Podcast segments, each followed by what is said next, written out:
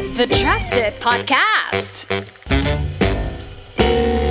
It made my day สวัสดีค่ะ ต้อนรับคุณผู้ฟังเข้าสู่มานี่มันนี่ตับบิวจิติมาทวาเรศนะคะ วันนี้เนี่ยบิวมีแขกรับเชิญ ซึ่งมีแพชชั่นนะคะ อย่างหนึ่งเป็นนักสะสมสะสมสิ่งของหลายอย่างมากนะคะ สิ่งของที่เกี่ยวข้องกับเรื่องของประวัติศาสตร์ แล้วก็กลายมาเป็นในแง่ของการลงทุนได้ทั้งจิตใจ แล้วก็ผลตอบแทนในรูปของตัวเงินด้วยนะคะ เดี๋ยวเราไปพูดคุยกันค่ะกับแขกรับเชิญวันนี้นะคะ คุณไพศาลเปี่ยมเมตตาวัดตอนนี้นั่งข้างๆบิวเรียบร้อยนะคะ มานี่ มันนี่ วันนี้ต้องขอบพระคุณมาก ๆ เลยเนาะที่ให้เกียรติเข้ามาพูดคุยกันนะคะ เพราะว่าจริง ๆ แล้วอย่างที่บิวบอกไปนะว่าการลงทุนเนี่ยมีทั้งการลงทุนในรูปแบบต่างๆ แล้วก็หนึ่งในนั้นเราสามารถลงทุนในสิ่งที่เรารักได้โดยเฉพาะคุณไพศาลเองถือว่าเป็นนักสะสมตัวยงมาก ๆ เลยนะคะคุณผู้ฟังคะต้องถามนิดนึงว่าอ่าสะสมอะไรแล้วก็จุดเริ่มต้นเนี่ยเริ่มมาจากอะไรคะคุณไพศาลคะ ครับด้วยความยินดีครับ ก็จริงๆแล้วเนี่ยสะสมเอ่อหลักๆนี่คือหนังสือเก่า ค่ะ หนังสือเก่าภาพเก่าอีกเอกสารเก่า อันนั้นเป็น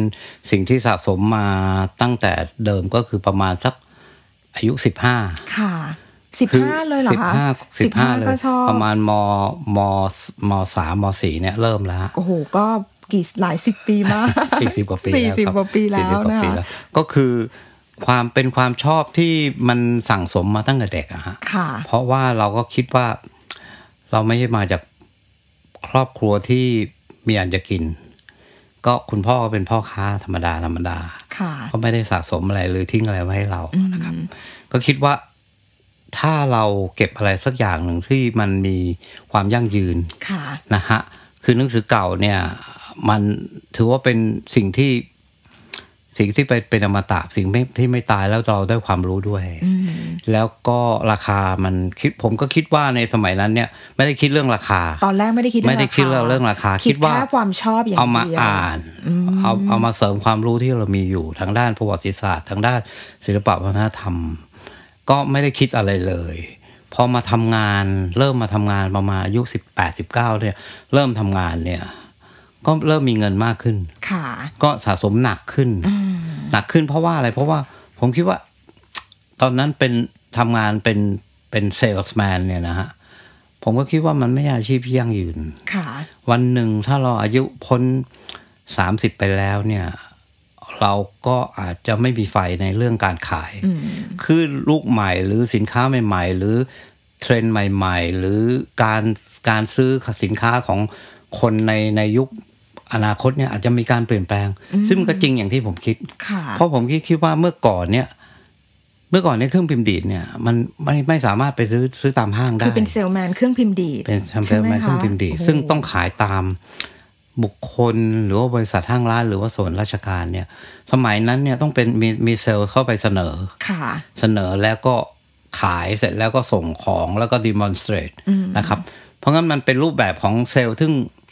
เป็นรูปแบบแบบเดิมๆเลย ค่ะ นะครับ ซึ่ง direct ถึงลูกผู้ผู้บริโภคจริง ๆ สมัยนั้นไม่มีอินเทอร์เน็ต ไม่มี ค่ะ มือถือ ไม่มีอะไร ไม่มีมาสั่ ทั้ ง งสิ้น ออนไลน์เหมือนทุกวันนี้ ไม่มีเลย ไม่ ไม่ มี มี แล้ เล วย เนอะ ป็ ต้อง salesman เท่านั้น เซลแมนเท่านั้น อ่ามื มือถือยังไม่มีเลย เพราะงั้นการออกตลาดในยุคนั้นมันก็คือ ถ้าออกไปแล้วเนี่ยเราไม่สามารถติดต่อใครได้เลย ค่ะ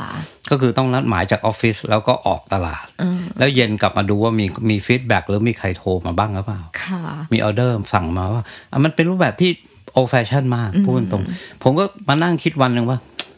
เราต้องมีไซด์ไลน์เราต้องมีอาชีพเสริม หรือว่ามีงานที่สามารถรองรับอาชีพเดิมๆของเรานี้ได้ โอ้โห คิดตั้งแต่ยุ คิด คนั้นเลย อายุยี่ห้าเนี่ยผมคิดแล้วว่า ต้องต้องมีอาชีพเสริมเพราะเซลแมนมันไม่ใช่อาชีพยั่งยืน ค่ะ แล้วก็ผมคิดว่าคอมพิวเตอร์ตอนนั้นเริ่มเข้ามาแล้วคอมพิวเตอร์ ผมคิดว่าต่อไปคอมพิวเตอร์มันจะต้อง ต้องมาทดแทน นต้องมา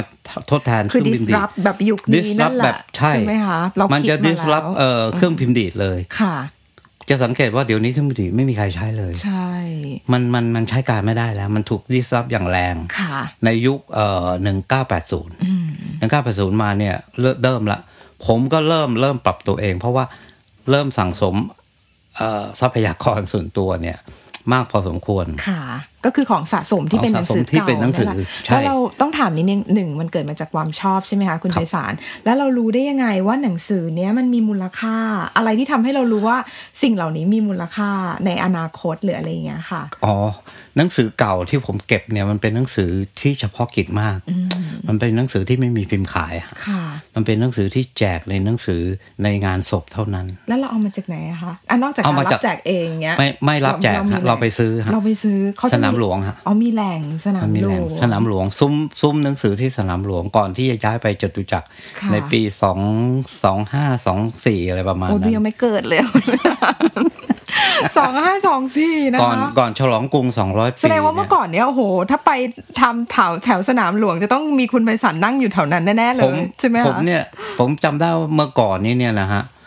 ยุคยุคที่นุ่งมสสามนุ่งเกงขาสั้นอะไปเดินซื้ออะ ค่ะ ทุกวัน เออ พอทำงานเนี่ย ความที่เราเป็นเซลส์แมนเนี่ย เราจะเจียดเวลาแป๊บหนึ่งแวะไป เออ แวะไปแล้วก็ได้เต็มท้ายรถทุกวัน ค่ะ ซื้อเยอะมากตอนนั้น ราคาเขาก็จริงๆ ถูกมากส ไม่ มัย สู นั้น งด้วย ไม่สูงมาก ยังไงคะประมาณประมาณเล่มหนึ่งหรือ ยี่สิบสามสิบสี่สิบอะไร อ๋อ ประมาณนั้น เมื่อก่อนกำไปห้าร้อยเนี่ย ได้มา ได้ ต็ เยอะมาก ลใช่ไหมคะ แต่เดี๋ยวนี้ห้าร้อยได้เล่มเดียวนะฮะ โอ้โห เพอเพอๆยังจะไม่ได้เล่มหนึ่งด้วย ค่ะ จะเห็นเลยมูลค่ามันมันทบสิบเท่า ด้วยความชอบแล้วเราก็เริ่มเห็นละ เริ่ม ใช่ไหมคะ เริ่มเห็นว่า เฮ้ยราคา หนังสือ มัน พวกที่พิมพ์ในยุครัชกาลที่สี่ที่ห้าที่หกที่เจ็ดที่แปดเนี่ย ค่ะ มันมันเริ่มมีมันมันหนึ่งมันมีคุณค่าแน่ อืม ๆสองผมมั่นใจว่ามันมีราคา ค่ะ เพราะว่าเรารู้จากดูจากปี ดูจากจำนวนพิมพ์ มันน้อยมาก ค่ะ เราก็เก็บ เก็บ เก็บ เก็บ เก็บจนกระทั่งวันหนึ่ง ผมก็ต้องลาออกจากเซลล์ เพราะว่าคอมพิวเตอร์มันมาละ ค่ะ นี่ถึงเวลาที่เราคิด ถึง ไว้ เว จริงๆแล้ลาว จริง อืม ๆ ประมาณหนึ่งเก้าแปดเจ็ดแปดแปดเนี่ยผม ค่ะ ออก แต่คือเราอะเตรียมการไว้แล้ว เพราะเรา เราเตรียม คิดตั้งแต่แรกว่าวันหนึ่งใช่ไหมคะ ใช่ โอ้นี่เป็นต้นแบบ เพื่อน ได้ดีมากๆสำหรับคนยุค เพื่อน นี้ด้วยนะ เพื่อนเพื่อนที่ทำงานยุคเดียวกันเนี่ยเขาไม่ได้มีอันนี้รองรับเลยนะฮะ ค่ะ เขาทำเซลล์มาอย่างเดียว แล้วเขาไม่มีฮ็อบบี้ที่ที่จะสามารถมารองรับเป็นอาชีพเสริมได้ หรือจะมาเป็นเขาเรียกว่าอะไรมาเป็นทุนสำรองได้ โอ้โห นี่คุณไพศาลแบบมองการไกลแล้วก็เป็นหลักการวิคือถ้าในยุคนี้อาจจะรู้สึกไม่แปลกใจ เพราะว่าทุกคนจะพยายามสอนกันมาก โอ้โห ตอนใน ถูกต้อง ยุคสมัยก่อน ทั้งสื่อทั้งอะไรยังไม่ได้มี แต่ว่า ไม่ เรา มีเลย เราคิดเราคิดของเราละมองภาพออก เพราะฉะนั้นเราเตรียมการ เมื่อถึงวันที่ดิซ้ำจริงเรามีตรงนี้รองรับอยู่ ถูกต้อง ใช่ไหมคะ ถูกต้อง ค่ะ ถูกต้อง เพราะฉะนั้นเนี่ย พอมันเกิดเราออกเนี่ย ผมก็ไม่แคร์เลย เพราะว่าผมมีมีวัตถุดิบพวกนี้รองรับอยู่ อืม แล้วซ้ำร้ายเนี่ย ผมขายบางล็อตนี่นะฮะ ผมได้กำไรเป็นแสนเลย ค่ะ ขายยกยก ขาย ล็อย ต กไปเลย หระ คือหมายความว่ามันมีซ้ำปั๊บผมขายยกล็อตให้กับนักสะสมรุ่นใหม่ ๆ ที่ ค่ะ ที่แบบมีกำลังซื้อเนี่ย ผมขายยกล็อตเลย โอ้พี่ มันก็ได้มันก็ได้จากที่เราลงทุนไว้ไม่กี่ไม่กี่ไม่กี่ ไม่ หมื่น เขา บาท เล่น เนี่ ละ ย สิบบาทอะ ใช่ เนาะ สิบบาท ใช่ไหม ยี่สิบ สิบบาท ตอนนี้มัน ยี่สิบบาท มันมูลค่ามันกลับไปเป็นเป็นแสน ค่ะ ยกล็อตซึ่งเราไม่เสียดายแล้วเพราะว่าเราได้เงินก้อนมา แล้วมันก็เป็นเล่มที่เราก็เก็บซ้ำ ใช่ เราไม่ใช่ว่าเราขายเล่ ขาย มที่เรา ขายไปแล้วขายหมดเลย ค่ะ ก็ไม่ใช่เราก็มี เรายังมีสำรอง เรา อ ก็ ยู่ มีสำรอง เรามีแบ็กอัพ เก็บไว้ อยู่ คือเล่มไหนที่มันหายากยากๆเลยเนี่ย ผมจะเก็บไม่ไม่ไม่ไม่ไม่ไม่ต่ำกว่าสามสามก๊อปปี้ ค่ะ เพราะอะไรเพราะว่าเผื่อหายเผื่อขาดเผื่อขาย เผื่ออะไรหลายอย่าง โอ้โห นะครับ อย่างยกตัวอย่างบางเล่มเนี่ย บางเล่มเนี่ย ผมซื้อแค่ สมมติยกตัวอย่างหนังสืองานศพเล่มแรกของเมืองไทย ค่ะ ที่รัชกาลที่ห้าพิมพ์ในงาน ที่ระลึกของสมเด็จพระนางเจ้าสุนันทากุมารีรัตน์ อืม หรือที่เรียกกันย่อๆว่าพระนางเรือร่มเนี่ยนะ ค่ะ อันนั้นถือเป็นเล่เล่มเล่มแรกที่เกิดวัฒนธรรมในการ หนังสือพิมพ์หนังสืองานศพ เล่มแรก เล่ม ในเมืองไทย แรกในเมืองไทย ที่เกิดให้เกิดที่ก่อให้เกิดประเพณีการแจกหนังสือในงานศพ โอ้ ต่อมาร้อยกว่าปี ค่ะ อันนี้คือเล่มแรกเลย ซึ่งผมได้จากสนามหลวงเนี่ย ตอนนั้นราคาเท่าไหร่คะ ยี่สิบบาท ยี่สิบบาท ยี่สิบาท แล้วสมัยกันแล้วเล่มนี้มันเป็นเล่มที่ทุกคนบันทึกอยู่ในตำนานว่า เป็นหนังสืองานศพเล่มแรกของเมืองไทยใช่ไหมฮะแต่ไม่มีใครเคยเห็นหน้า แต่ ตา ตอนนั้นแล้วเรารู้ได้ยังไงคะคุณไพ ผม ศา รู้ ล ผม ตอนนั้น ผมผมมันอยู่แปลกับดินเนี่ยผมรู้เลย ผมพลิก ค่ะ ขึ้นมาเลยมันถูกมันถูกมันถูกอะไรมันถูกพับไม่เห็นปก เออ คนก็คนขายก็คิดว่าเป็นหนังสือพวก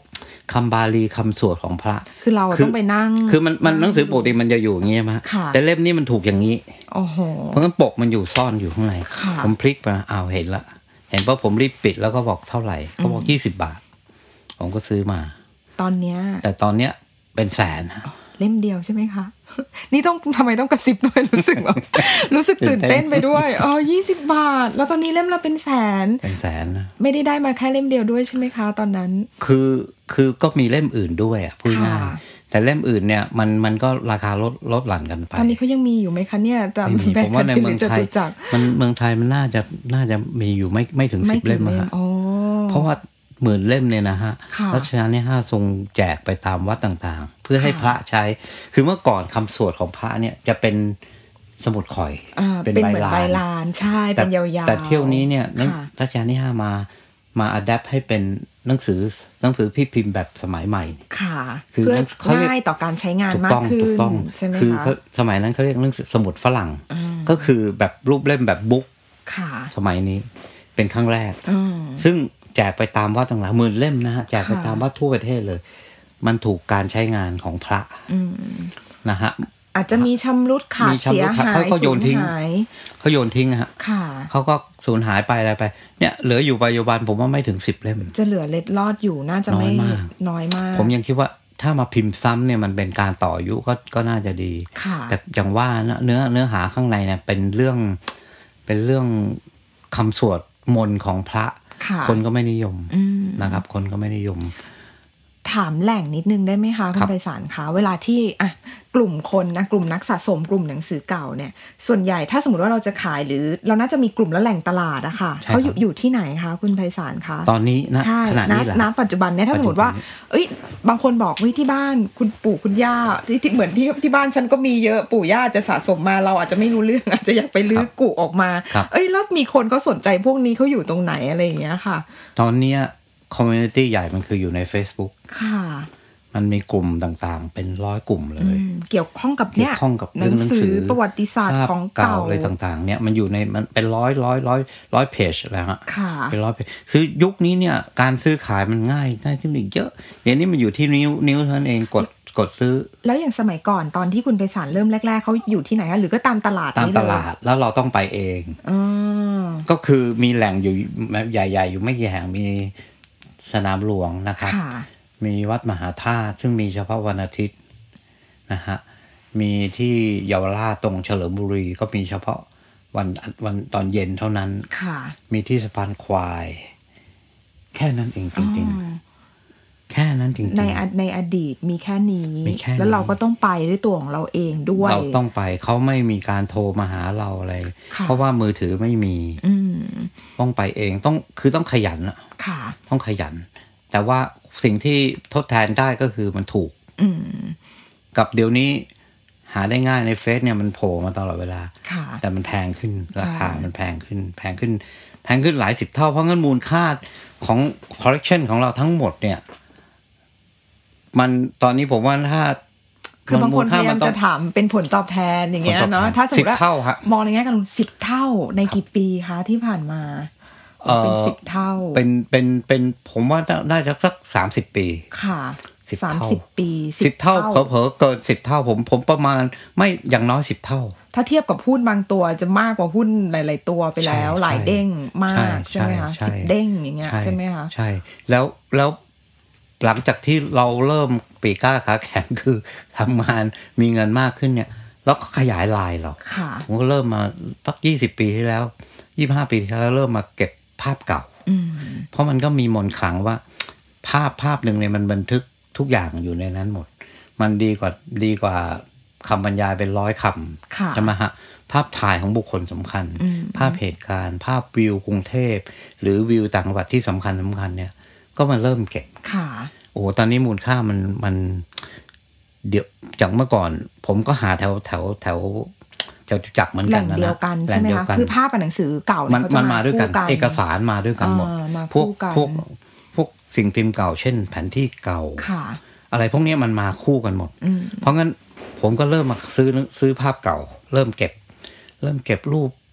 อีเละเคคะไปเรื่อยนะฮะตอนหลังก็เริ่ม เริ่มซื้อมากขึ้นมากขึ้นมากขึ้น ส่วนใหญ่เป็นภาพเกี่ยวกับอะไรคะคุณไพศาลคะ เพราะสมัยก่อนเนี่ยซื้อจากภาพจากภาพคนที่เราไม่รู้จักเลย อ่า ตอนหลังมันพอเริ่มมีสตางค์มากขึ้นก็ซื้อรูปรัชกาลที่ห้า ค่ะ ซึ่งมันมีราคามากค่ะ อืม รูปรัชกาลที่ห้าเมื่อก่อน อาจจะซื้อสักห้าหมื่นโหก็แพงมาก แต่ว่า ค่ะ เป็นรูปออริจินอลของท่านจริง เป็นภาพถ่าย ๆภาพถ่ายของท่านท่าน อ๋อ ถ่ายในสตูดิโอถ่ายถ่ายแบบภาพสวยอะสวยมาก เรียน แล้ ถาว มเพิ่มเติมนิดนึงค่ะ คุ ครั ณ บ ไพศาลเวลาเป็นแบบเนี้ย เราจะรู้ได้ยังไงว่าอันไหนเป็นภาพจริง หรืออันไหน โอ้โห ถูกสร้างให้เป็นภาพเก่า ถ้าคนที่เล่นภาพ อะไรอย่งงี้ย เนี่ยจะรู้เลยว่าภาพเก่ามันปลอมกันไม่ได้ค่ะ ค่ะอืม ปลอมก็รู้ ค่ะ มองออก มองออก มองปั๊บผมจับปั๊บผมก็รู้แล้ว อันนี้ปลอม อันเนี้ยคือ อันนี้คือภาพที่ไม่ทันยุคของรัชกาลที่ห้า อืม เพราะงั้นเนี่ย ผมจะรู้ว่าอันนี้ไม่ใช่ ค่ะ ถ้ารู้ถ้าถ้ารู้เนี่ยผมก็ซื้อ เพราะว่าเมื่อก่อนซื้อสมมติว่าซื้อห้าหมื่นตอนนี้มันเป็นสามแสนอะ โอ้โหก็หลายเท่าเนาะห้าหมื่น หลาย สาม เท่า แส ครับ นค่ะ หลายเท่า ยกตัวอย่างง่ายๆ มีอยู่ชิ้นหนึ่งที่อยากจะยกตัวอย่างให้คุณบิว ว่ามันมันของบางชิ้นเนี่ย มันให้ผลตอบแทนดีกว่าเราซื้ออย่างอื่น ค่ะ นะครับ เช่น รูปรัชกาลที่เก้า อืม รูปรัชกาลที่เก้าเนี่ย เป็นรูปพอร์เทรตของท่านที่เราเห็นกันกันเกลื่อนตามาก เพราะว่า ค่ะ ท่านครองราชย์นานเจ็ดสิบ ใช่ ปีถูกไหมฮะ ค่ะ เป็นเราเราเกิดความชินกับท่าน เมื่อสามสิบปีที่แล้วเนี่ย มีคนมาขายผม มีรูปรัชกาลที่ห้าเขาเขาเรียกภาพเหรียญเดี่ยว คือเป็นภาพตอนที่เป็นท่านเป็นพระอนุชาธิราช ค่ะ อยังสวมยังใส่เหรียญรัตนาพรณ์เหรียญเดียวของรัชกาลที่แปด อืม ยังไม่ได้เป็นคิง ค่ะ ยังถ่ายในต้นรัชกาลที่เอ่อปลายรัชกาลที่แปด อืม ก่อนขึ้นเป็นกษัตริย์อยู่สักปีเดียวเท่านั้นเอง อืม นะฮะตอนท่านยังยังเด็กมาก ค่ะ รูปนี้เนี่ยเป็นรูปที่ผมก็เฉยๆ ตอนนั้น กับรูปเล่นที่แปดสองรูปเนี่ยมีพ่อค้ามาสาขายผมบอก พี่เอาไปเถอะใบละเจ็ดร้อยบาท ค่ะ ผมบอกโอ้ยรัชกาลที่แปดที่เก้าเนี่ยเราไม่เก่า ผมอยากได้ที่ที่ห้าที่หกอะไรมากกว่า เรารู้สึกว่ามีเยอะแล้ มัน ว มัน ใช่ไหม เกลือ คะ ตาทุกบ้านก็มี ค่ะ ใช่ไหมมันแขวนกันทุกบ้าน ทุกบ้านก็เห็นว่ามีรูปแรกที่แปดที่เก้าแต่ก็ซื้อเพราะว่าเขาบอกให้ซื้อไปเถอะ เพราะว่าภาพมันขนาดใหญ่พอสมควร แล้วเป็น ค่ะ ภาพภาพภาพออริจินอลเลย อืม ผมก็ซื้อมา ก็ก็แขวะใส่กรอบแขวนบูชาปกติ แต่วันดีคืนร้าย เนี่ย วันดีคืนดีเนี่ย ท่านสวรรคต ค่ะ ตูมปั๊บเนี่ย ราคามันพูดเลยฮะ จากเจ็ดร้อยบาทมันกลายเป็นสามแสน หืมภาพเดียวเนี่ยใช่ไหม ภาพ คะ เดียวครับรัชกาลที่ รั เก้า ชกาล เนี่ย ที่เก้า ตอนเนี้ยอาจจะขึ้นไปเป็นถึงสามแสนห้าถึงสี่แสนมีคนมาโทรมาขอผมเลยบอกว่าขอขายขายผมเถอะ ค่ะ ผมให้ ขอ สาม ซื้อ แสนขอซื้ออ อืม ผมว่าผมขายไม่ได้ ค่ะ ผมบูชาอยู่ คืออยากจริงเงินก็อยากได้ แต่ว่า ด้วยความแบบ แต่เรา นอะ เราขายไปแล้วเราเราไปหาอีกไม่ได้อะ ค่ะ เขารู้เขารู้คุณค่าว่ารูปเนี้ยมันเป็นรูปแท้ อืม นะครับ เนี่ยนี่ยกตัวอย่างเจ็ดร้อยคู เจ็ดร้อย เจ็ดร้อยเป็นสามแสนกี่เท่าล่ะฮะ ค่ะ นี่รูปเดียว โอ้โห รูปเดียว เพราะฉะนั้นเนี่ยมันมันเป็นสิ่งลงทุนที่ผม ผมอาจจะลงทุนไม่เหมือนคนอื่น ค่ะ ลูกชายอาจจะชอบลงทุนเรื่องหุ้น เขาชอบหุ้น เขาชอบกองทุนนะฮะภรรยาอาจจะชอบเรื่องทอง ค่ะท เขาก็ องเพชรอะไรอย่างงี้เนาะแล้วแต่ ใช่ แต่ผมเนี่ยจะเป็นแนวนี้ เขาก็สองคนก็จะแบบทำไมไม่มาซื้อหุ้นทำไมไม่มาซื้อทอง ค่ะ ผมบอกสิ่งที่ผมเก็บเนี่ยมันผมได้ชื่นชมไง อืม ทองมันก็อยู่ในตู้เซฟ ค่ะ หุ้นหรืออะไรมันก็จับต้องไม่ได้ อันนี้คือผลตอบแทนได้ทั้งจิตใจ แล้วถ้าวันหนึ่งอ่ะมีส่วนที่อ่ะซ้ำกันหรืออะไรเงี้ย เราก็ ขาย สามารถที่จะขายแล้วก็ เมื่อ ทำกำ ไห ไร ร ได้ ที่เราต้องการเงินเราขายมันก็ได้เงินมา ค่ะ ผมก็คิดแค่นั้นว่า ถ้ามันเป็นสิ่งสิ่งบำรุงจิตใจว่า เราหาหามาแล้วเราซื้อซื้อมาเนี่ย เราได้ชื่นชม อืม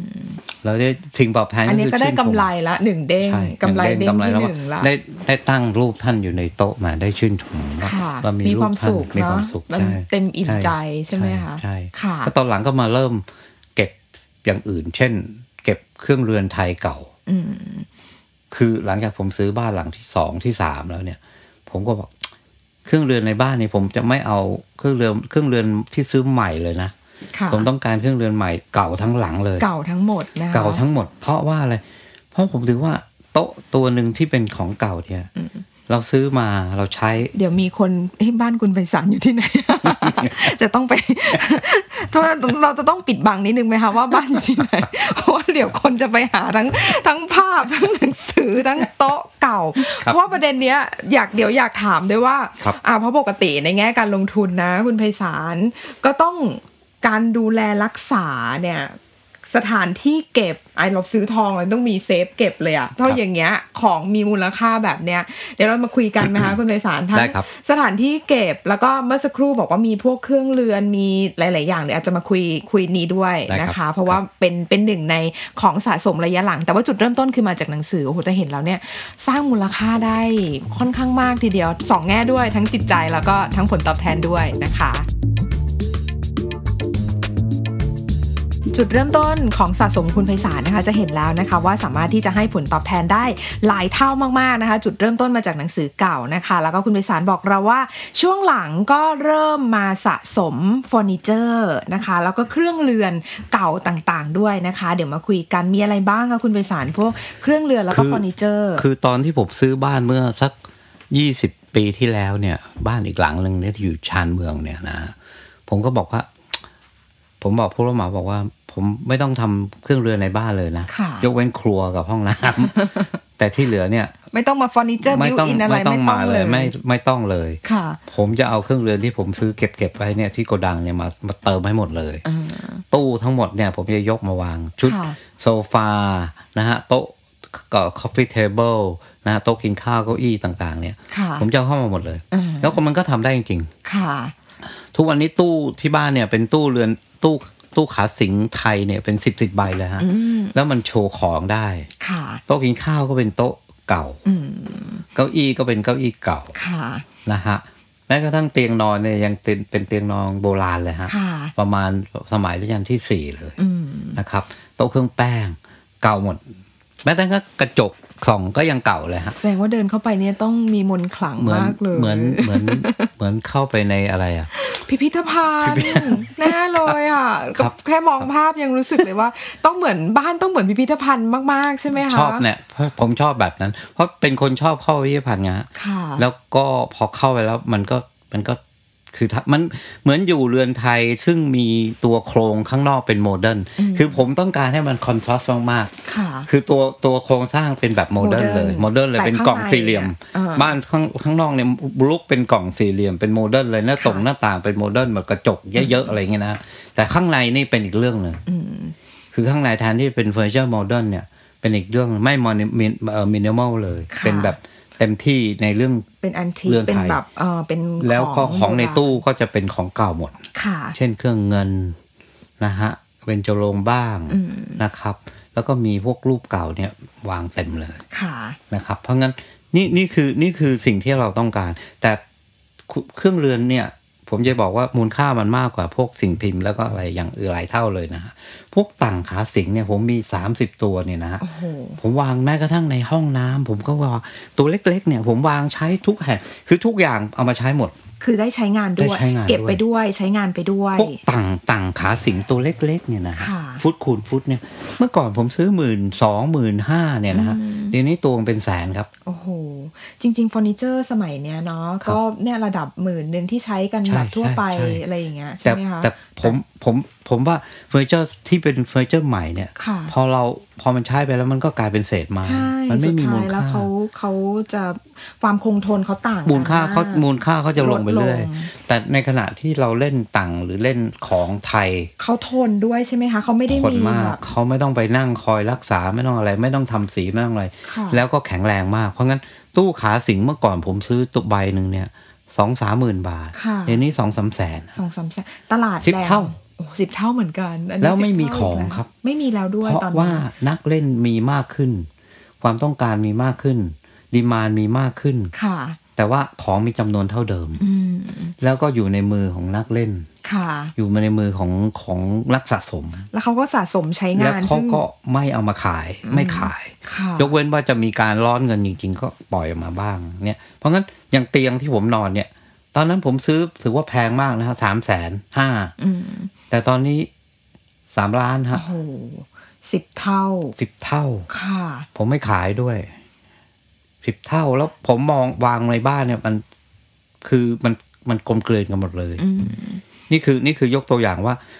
สิ่งที่ผมลงทุนเนี่ย ผมได้ใช้งาน ค่ะ ได้ชื่นชม ใช้งานความสุขหรือถ้าวันห แล้ว นึ่ง ก็กำไร เราก็กำไรด้วยกำไรแบบไม่ได้ขายออกเหมือนเราถือหุ้น ไม่ฮะ คล้ายๆ เหมือนเราถือหุ้น เราก็อาจจะมีได้ปันผล แต่อันเนี้ยเราได้ใช้งานและเราได้ความสุข ใช่ เนาะอันเนี้ย ใช่ ก็เป็นเป็นกำ ใช่ เป็นกำไรอย่างหนึ่ง ใช่ ถ้าขายก็สิบเท่านะ สิบเท่าสิบเท่าหรืออาจจะเกิน ผมว่า อาจจะมากกว่า อนาคตอีกอีกห้าปีสิบปีมันอาจจะขึ้นไปไม่รู้เท่าไหร่ ค่ะ ของมันไม่มีการผลิตมากขึ้น า ของมันเท่าเดิมจ เท่า ริง เดิม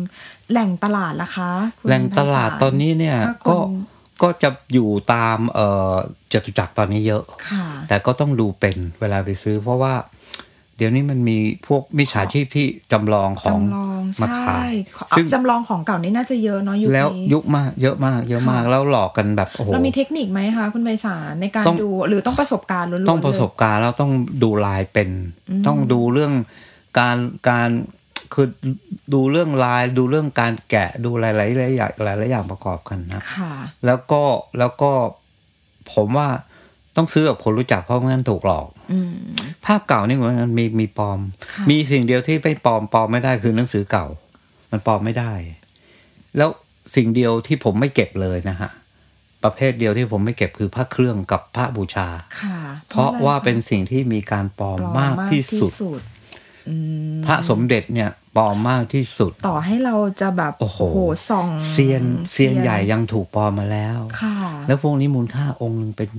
สิบสิบล้านอย่าง โอ้ เงี้ย โห ก็ยังปลอมกันเลย ค่ะ คือคือปลอมกันแบบพระพระบูชาเหมือนกัน หล่อปลอมกันแบบเยอะมาก เพราะงั้นเป็นเป็นประเภทเดียวที่ผมไม่เข้าไปอยู่ในวงการ เพราะมันเป็นวงการที่เราเราคิดว่าเราไม่เหมาะ ค่ะ เอาสิ่งที่เราเก็บสิ่งที่เรามั่นใจว่าเราเราดูเป็นแล้วเราไม่ถูกหลอกดีกว่า อืม ที่สำคัญ ค่ะ นะครับ โอ้โห คือเป็นอีพีที่คุณผู้ฟังถ้าฟังอยู่ คือโอ้โห อยู่ในใจ อยู่คนเดียวนะคะ นั่งอึ้งอยู่โอ้โห อยู่นะคะ สนุกสนานมากวิธีการเก็บล่ะ คุณไพศาลอย่างหนังสืออย่างเงี้ย โอ้โห ทั้งไหนจะเรื่องของปลวกมดมแมลง แล้วก็ต้องต้องพิเศษไหมคะ ต้องมีที่เก็บเป็น คือ ห้องสมุดต้องแบบอะไร คื อย่างนี้เพิ่ม คื เติ ก็ มไหม ตอนที่ทำบ้านบ้านหลังหลังใหม่เนี่ยนะฮะเมื่อยี่สิบกว่าปีที่แล้วเนี่ย ผมก็ผมก็มาร์กไว้เลยว่าตรงเนี้ยห้องนี้หรือหรือมุมเนี้ยจะต้องเป็นห้องสมุดส่วนตัวผม ค่ะ ก็ประมาณประมาณห้องนู้นกับห้องนี้รวมกัน ค่ะ อาจจะใหญ่กว่าอีกนิดนึง คือห้องที่เราอัดกับห้องชั้นนอกที่ ใช่ใช่ เอ่อ ใช่ พี่คอนโทรลนั่งอยู่ใช่ไหมคะ ใช่ โอ้ แต่ว่า ใหญ่ ผนังก็ก็ผมบอกให้ทำเป็นชั้นหนังสือรอบหมดเลยนะ แล้วเราต้องมีการแบบป้องกันเรื่ คือ อง ของความ คือ ชื้ ผนังห้องห้องตรงนั้นเนี่ย ผมให้เขาก่อให้มันหนา ค่ะ เพื่อไม่ให้ความร้อนมันเข้ามา อืม เหมือนมีฉนวนกันความร้อน แล้วเป็นมุมที่แดดไม่ไม่ไม่ไม่โดนไม่โดนโดยตรงทั้งปี ค่ะ คือผมดูดูกะยาวมากว่า ตะวัน ไม่งั้เดี๋ย มัน วของเราจะเสีย ใช่ หาย ใช่ เนาะถ้ เพราะตะวันเนี่ย า ตะวันขึ้นเนี่ยมันไม่ไม่ตรงกัน ค่ะ แต่ละแต่ละอย่างฤดูหนาวมันจะอ้อมมาทางนี้ ใช่ อะไรเงี้ย อ่า ประมาณนี้ เพราะงั้นผมก็อยู่ดูทั้งปีว่า ห้องนี้มุมนี้เหมาะ ค่ะ แล้วแสงไม่เข้า ไม่ได้โดนแสง ไม่ จัด ได้โดนแสงจัด มากๆ ใช่เพราะงั้นผมก็เลยเอาห้องนั้นเป็นเป็นนั้น แล้วตู้หนังสือผมเนี่ยผมจะไม่ปิดกระจกเลย ค่ะ นี่คือเคล็ดลับนะฮะคือต้องให้โปร่ง อืม ให้อากาศถ่ายเท คือบางคนบางบ้านเนี่ยโอ้โหหนังสือเก่าพอใส่ตู้กระจกปิด ค่ะ ปิดแบบปิดชิดเนี่ย อืม ไอ้พวกตัวมันชอบเลย อืม เพราะมันเงียบ ค่ะ พอเงียบแล้วเขาก็ จะ กิน แอบแทะ เขา แบ ก็ บเงียบๆมา โ เปิดอีกทีโอ้ยใจสลายแน่เลย เปิด จ อีก ไห ทีมัน ค ทะลุมันทะลุนั่นเลยฮะ เคยเจอไหม เคยเจอฮะ ณ เคยเจอ โอ้โหใจสลายแน่ๆ ใจ เลย สลายใจสลายก็ ค่ะ ก็ก็นี่คือประสบการณ์ที่เราผ่านมาแล้วเจ็บโดนโดนมาแล้วเจ็บปวดมาแล้วเราก็ต้องแก้ไข เพราะงั้น ค่ะ ห้องสมุดผมจะไม่มีไอ้นั่นโล่ง อืม ๆแล้วก็คล่องคอยหยิบจับเขาอยู่เรื่อย ๆ ไม่ใช่ว่าทิ้งไว้งั้นเราก็ทิ้งไว้เลยเป็นปีๆเป็น ค่ะ เป็นห้าปีสิบปีไม่ไปเปิดเลยเนี่ย ก็ไม่ได้ ไม่ได้มันเงียบเกินไป เพราะงั้น ค่ะ ก็จะมีการสลับปรับเปลี่ยนไปเรื่อย อืม นะครับ คือห้องนี้เป็นผมจะรู้อยู่คนเดียวว่าจากตรงไหนอะไรยังไง ค่ะ คนอื่นมาหยิบแม้แต่เล่มเดียวผมรู้เลยครับ ค่ะ ว่านี่มีคนมาหยิบมา มีทำสารบัญหรือทำลิสต์ไว้ไหมคะ ยั เยอะ ไม่ ข ได้ นาด ทำเล นี้ ยยังไม่ได้ทำเลย เยอะขนาดนี้ มันสามหมื่นกว่าเล่มมา ค่ะ โอ้โห เยอะมาก เยอะมากเป็นหนังสือเก่าล้วนๆเลย แต่เราจะรู้ว่าอะไรยังไง อยู่ตรงไหน กี่อยู่ตรงไหน เพราะว่าผม กี่ เก็บ เล่ม ผมเก็บอย่างสมมติชั้นตรงแถบนี้ทั้งเนี่ย เป็นเรื่องของรัชกาลที่หนึ่งถึงรัชกาลที่สิบเลย ค่ะ ผมจะเก็บเฉพาะกษัตริย์อย่างเดียวเลย อืม หนังสือเกี่ยวกับกษัตริย์คือมาตรงนี้ ค่ะ หนังสือเกี่ยวกับเจ้านายอยู่ทางนี้ เราก็มีการแบ่งหมวดหมู่ แบ่ง ไว้ หมว เรี ด ยบ หมู่ ร้อย รัชกาลที่ ใช่ไม ห้า คะ อยู่ตรงนี้ ค่ะ สี่คือไล่เลย อืม แบ่งหมวดหมู่เลยหนังสือของท่านไปอยู่ตรงนี้หนังสือขององค์นี้อยู่นี่ รับสมัครคน แบ่ง เช็ดหนังสือไหมคะ แล้วก็ ถ้าถ้ามีคนหยิบไปสักเล่มหนึ่งนี่รู้ไหมคะ รู้รู้ฮะ รู้เห็นไหม เพราะว่าผมผมวางแล้วผมจะรู้ว่า ใครมาหยิบดูแล้วสลับไม่วางที่เดิม รู้หมด ผ เลยนะว่าใครมาหยิบไม่หยิบ ผ เพราะ หม ว่า ดรู้หมด เป็น ลย คนจับด้วยตัวเอง ผ ใช่ ม ไหมคะ จัดด้วยตัวเองทุก ค่ะ อย่างรู้หมดว่า คือตอนนี้มันแทบจะไม่ต้องไม่ต้องดูอ่ะแค่เพอเพอหลับตาแล้วจับยังรู้เลย จะ เล่ม ว่า เล่มนี้ ห คืออะไร โอ้โหนี่ก็เรียกว่ารักจริงนะ รักจริงห่วงจริงนะคะ ครับ เออ ครับเพราะงั้นในห้องนี้ก็จะมีหมวดประวัติศาสตร์ หมวดโบราณคดี ค่ะ หมวดศิลปะ อืม หมวดเอ่อเอ่อโบราณสถาน เพราะงั้นอะไรที่ผมชอบผมก็จะแบ่งหมวดหมู่ไว้หมดครับ ค่ะ ครับผม ก็คือเราก็ต้องรู้ครบแล้วเนี่ยเห็นไหมคะ คุณผู้ฟังพอในเรื่องของการลงทุนแม้กระทั่งเป็นของรักของสะสมเนี่ยการจัดระบบระเบียบ แล้วก็การดูแลรักษาก็เป็นสิ่งที่สำคัญมากนะคะ สุดท้ายอยากให้คุณไพศาลฝากอย่างนี้ ถ้าเอ่อผู้ฟังที่ฟังเราอยู่ เป็นคนที่อาจจะชอบในอะไรบางอย่าง แล้วอยากจะลงทุนในของสะสม อาจจะไม่ใช่หนังสือหรือเครื่องโบราณเหมือนที่คุณไพศาลสะสมเนี่ย มีคำแนะนำอะไรสำหรับนักสะสมหรือคนที่เริ่มรู้สึกว่าเอ้ยที่บ้านเราก็มีแบบนี้เยอะเหมือนกันอะไรอย่างเงี้ยค่ะ คือคือสะสมสะสมทุกอย่างมันก็เป็นการลงทุน ค่ะ คือมันต้องไปเอาเงินซื้อมาใช่ไหมฮะเอ่อไม่ว่าจะเป็นสแตมป์เหรียญแบงค์ทุกเอ่อเบญจรงค์เครื่องกระเบื้องนะฮะเอ๊ะซึ่งของที่ผมกล่าวมาทั้งหมดเนี่ย มันมันมีมูลค่าขึ้นทุกทุกปี สแตมป์เนี่ยก็เป็นตัวหนึ่งซึ่งมูลค่าสูงมากตอนนี้ ค่ะ นะฮะเมื่อก่อนดวงเนี่ยอาจจะแค่ไม่กี่หมื่น เดี๋ยวนี้อาจจะเป็นล้าน มันไม่แน่เลย มันอยู่ที่ความต้องการความหายาก เพราะงั้นเนี่ยถ้าเราก็ต้องไปดูว่าที่บ้านเราตอนเนี้ยมัน มีอะไรอยู่ ค่ะ แล้วก็ถ้าจะขายก็ ผมก็แนะนำว่า ทางที่ดีที่สุดถ้าเราไม่รู้ราคากลาง ไม่รู้ว่าราคาตลาดเป็นไง เอาเข้าประมูลฮะ อืม เอาเข้าไปประมูล เพราะว่าจะเป็นจะเป็นราคาที่ถูกต้องที่สุด เขาจะมีแหละเขาจะมี เขาจะมีแหล่งประมูล แหล่ง สำนักประมูลอยู่ประมาณสองแห่งตอนนี้ในเมืองไทย ค่ะ นะฮะคือเอื้อเสรีเอ่อกับเอ่อริเวอร์ซิตี้ ค่ะ เอื้อเสรีจะมีทุกๆสามเดือน อืม เอ่อริเวอร์ซิตี้มีทุกเสาร์แรกของหนึ่งเดือนนะครับ ะ เอื้อเสรีเนี่ยจะหลากหลายมาก ทุกอย่างเลย ทุก เหรคะ อย่าง ที่เขาจะ ทุ มาก ประ อย่าง มูลกัน เขามีตั้งแต่เหรียญสแตมป์อะไรต่างๆ แล้วเรา ร ร วมถึงหนังสือด้วย รวม ไหคะ ทั้งหนังสือด้วย รวมทั้ง อ๋อ รูปเก่าด้วย รวมทั้งแบงก์เอกสารเก่าโอ้เขามีล็อตหนึ่งสามเดือนต่อละแต่ละครั้งเนี่ยนะฮะมีประมาณสามสี่พันรายการที่เข้าไปประมูล ค่ะ แล้วก็ประมูลทีหนึ่งเนี่ย แล้วเราเอาเข้าไปประมูลเนี่ยเขาตีราคาให้ราคาว่าราคาเริ่มต้นเท่าไหร่ยังสมมติว่าเรามีคุณคุณเอ่อที่บ้านอาจจะมีเบญจรงค์อยู่ชิ้นหนึ่งเราไม่รู้ว่าชิ้นเนี่ยมันแท้หรือไม่แท้ ค่ะ แล้วเอาไปให้เขาบอกเนี่ยเราอยากขาย คุณเขาอาจจะดูว่าโอเคงั้นเราเข้าประมูล อาจจะเริ่มที่เอ่อสองหมื่นแล้วกันนะ ค่ะ แล้วพอเข้าไปอยู่ในในรายการประมูลแล้ว ราคามันถ้ามันเป็นที่ต้องการของนักเล่นที่ ราคา มัน ก็จะแบบ ราคาจะขึ้นไป ปุ๊บปุ๊บปุ๊บปุ๊บ อาจจะ เลย คุณอาจจะได้สองแสน ค่ะ เนี่ยฮะ อ๋อ แทนที่คุณเอาไปขายให้พ่อค้าตามร้านของเก่า เขาก็กดราคาคุณเขาบอก โอ้อันนี้หมื่นห้าแล้วกัน อืม แต่ที่แท้ราคาแฝงอยู่ในนั้นเป็นแส เป็น น แสน ดีที่สุดคือเอาเข้าประมูล ค่ะ เราจะได้ราคาที่แม่นแม่นแม่นยำแน่นอน แล้วไม่ถูกกดราคานะครับ อันนี้ ค่ะ อันนี้คำแนะนำเลย สำหรับคนที่แบบสนใจ มีของอยู่ที่บ้าน มีของอยู่แล้ว ใช่ อีกอันหนึ่งคือตอนเนี้ยมันมีเรื่องราว อันนี้ในแง่ประวัติศาสตร์เนาะ ครับ ของที่ใหม่นะวันนี้ ครับ และเราจะเริ่มเก็บเพื่อที่ในอนาคตอาจจะกลายเป็นของที่มีมูลค่า ครับ ขนาดนี้อย่างที่ ครับ อย่างที่คุณไปสารเอ่อเก็บมาอย่างเงี้ยค่ะ แนะนำยังไงสำหรับคนที่จะเริ่มเก็บอะไรใหม่ ๆ ที่รู้สึกเราจะมองการไกลยังไงว่าอ ผม นาคต ว่า ชิ้นนี้จะจะได้ ตอนนี้ ราคา เนี่ยนะฮะ เก็บงานศิลปะที่เป็นเพนติ n งเนี่ย ก็ไม่เร็วเพนติ n งของศิลปินใหม่ๆ เนี่ย ค่ะ อาจจะเรารู้ดูแนวแล้วคนเนี้ยน่าจะไปไกล อืม แล้วเราก็เก็บ เพราะว่าตอนนี้เขาอาจจะยังไม่มีชื่อ ค่ะ ชิ้นหนึ่งอาจจะแค่สักสองสามพันสี่ห้าพัน แต่ต่อไปอาจจะเป็นแสน ค่ะ อย่างอาจารย์จักรพันธ์โปรยโปรเซยกิจเนี่ย อืม สมัยก่อนเนี่ย ท่านท่านก็ชิ้นหนึ่งขายเนี่ยก็ไม่กี่พันบาท ค่ะ แต่เดี๋ยวนี้เป็นล้านครับ โอ้โห นี่ฮะอาจารย์ถวันดัชนี ค่ะ อาจารย์เฉลิมชัยโคสิทธิพิพัฒน์พวกเนี้ยคือศิลปินที่ตอนนี้กลับเข้ามาเนี่ยราคาสูง สูงขึ้น แต่ในเมื่อ าก สักยี่สิบปีที่แล้วไม่มีราคา อ่า นี่ฮะ ค่ะ นี่คือผมผมคิดว่าสมัยเนี้ยมันมีเพนติ้งของศิลปินใหม่ ๆ ออกมาเยอะ ม ซึ่งถ้าถ้ามีมีที่ที่บ้านมีที่แขวนมีมีที่เก็บเนี่ยนะฮะ เก็บเก็บ ซื้อเก็บไว้ ค่ะ ซื้อเก็บไว้แล้วบางชิ้นเนี่ยพอมันได้เวลาเนี่ย ขายมาก็มีราคา อ่า เป็นเป็นการลงทุนอันอันหนึ่งซึ่งซึ่งเดี๋ยวนี้